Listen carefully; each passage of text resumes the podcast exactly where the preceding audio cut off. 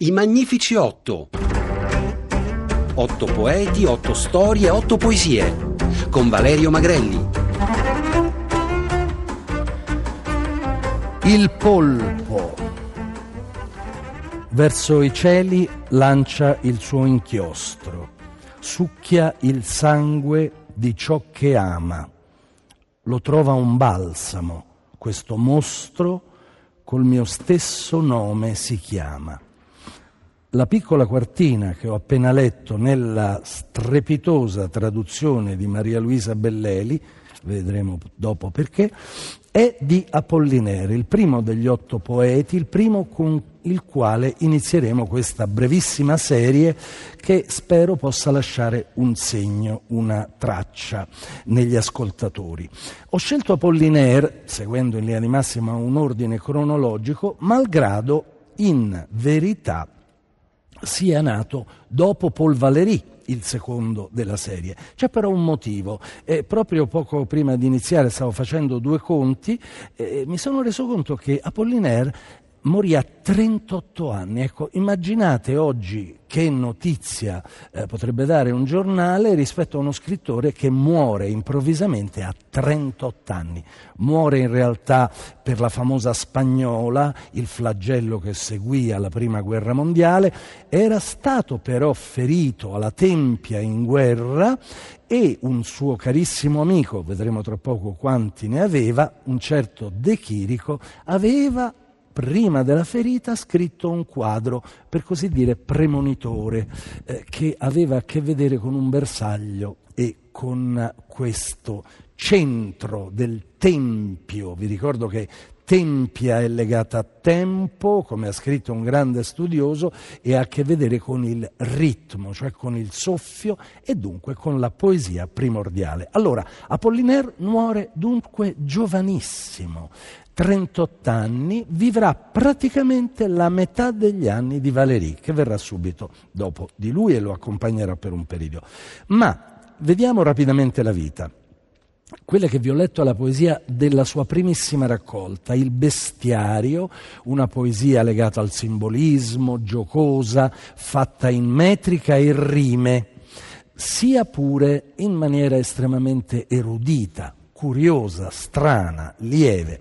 Apollinaire d'altronde era un personaggio veramente inaudito. Ho semplicemente sottolineato i, la costellazione geografica che corrisponde alla sua vita. Nasce a Roma, grandi polemiche tra il quartiere Monti e il quartiere Trastevere per individuare la casa di nascita. La madre è una nobile polacca che oggi diremmo faceva la escort. Il padre è un ufficiale borbonico che serve a Napoli di origine svizzere. Inutile dire che poco tempo dopo la nascita la madre deve trasferirsi nel Principato di Monaco e poi, continuo questa serie di, di stazioni, in Belgio e finalmente in Francia. Ecco, per capire bene l'identità di Apollinaire bisogna tenere presente questo senso di cosmopolitismo, vissuto però come una povertà, come una mancanza di identità, invece eh, di quello che potremmo pensare oggi, che c'è di più bello di un uomo appunto che è nato qui e vissuto lì con una madre di, di, di una nazione e il padre di un'altra. Eh, al contrario, in epoca di violentissimo nazionalismo, sta per scoppiare la prima guerra mondiale, noi la chiamiamo 15-18, ma nel resto dell'Europa è 14-18, Apollinaire viene addirittura sospettato di essere una spia passerà peraltro alcuni giorni in carcere, accusato eh, di, di, complicità nel furto della Gioconda di Leonardo dal Louvre. Insomma, voi mi direte perché ancora non è stato fatto un film, forse l'avranno fatto, ma certamente non è stato un granché. Quindi questa figura di esule si caratterizza però per una cultura certamente da autodidatta, ma onnivora eh, eh, Apollinaire passa giornate intere nel cosiddetto inferno della biblioteca, di una delle biblioteche di Parigi, dove studia i capolavori sepolti e nascosti della letteratura libertina. E quindi è il dopo Sad, il pre-illuminismo, eh, quel momento di grande effervescenza, di grande libertà sessuale, pubblicherà dei libri erotici, diciamolo francamente, pornografici, per vivere certamente per questioni alimentari, lui farà l'impiegato, il precettore, eh, sempre senza una lira, compagno di strada, ma ancora di più, guida dei cubisti, amicissimo di Braque, Picasso, ho appena citato De Chirico. Qui però a forza di parlare di Apollinaire dimentico la sua poesia e allora vi leggo le eh, sette strofe del ponte di Mirabeau, eh, questa volta della traduzione di, di, uno dei più grandi poeti italiani del Novecento, Vittorio Sereni. Sotto pont Mirabeau la Senna va e i nostri amori potrò mai scordarlo. C'era sempre la gioia dopo gli affanni. Venga la notte, suoni l'ora, i giorni vanno io non ancora. Le mani nelle mani restiamo faccia a faccia e sotto il ponte delle nostre braccia, stanca degli eterni sguardi, l'onda passa. Venga la notte, suoni l'ora, i giorni vanno, io non ancora. L'amore va come quell'acqua fugge, l'amore va come la vita è lenta e come la speranza è violenta. Venga la notte, suoni l'ora, i giorni vanno, io non ancora. Passano i giorni e poi le settimane, ma non tornano amori né passato. Sotto Pont Mirabeau la Senna va, venga la notte, suoni l'ora, i giorni vanno, io non ancora.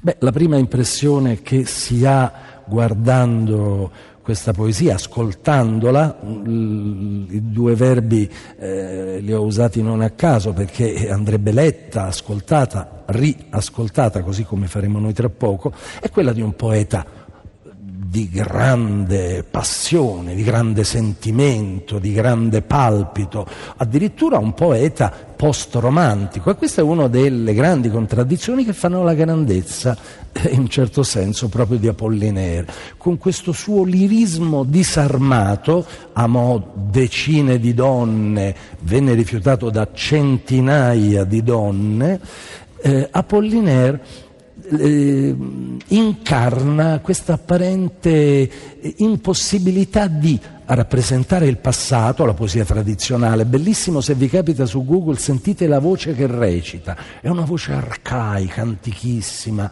veramente de- sembrerebbe del primo Ottocento, e dall'altra come pontefice fabbricare il ponte che porterà all'avanguardia, al, al Dada prima al surrealismo poi. Inutile dire che dietro a tutto questo c'era il futurismo italiano. Ma Apollinaire, vi dicevo, sospettato addirittura di essere una spia, cercherà sempre di cancellare le proprie tracce, le, la propria origine, tanto da andare volontario in guerra una delle più grandi gioie della sua vita sarà l'ottenimento della cittadinanza francese.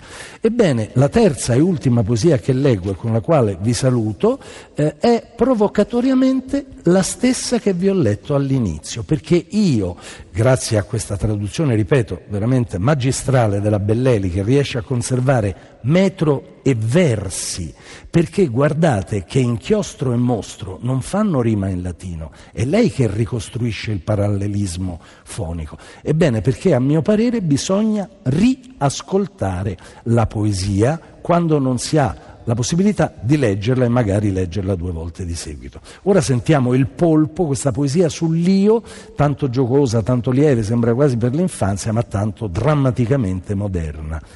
Il polpo è Apollinaire. Verso i cieli lancia il suo inchiostro, succhia il sangue di ciò che ama, lo trova balsamo. Questo mostro col mio stesso nome si chiama. Bene, salutiamo il nostro grande poeta romano che apre la serie degli otto magnifici e intanto diamo il benvenuto ad Antonio Audino.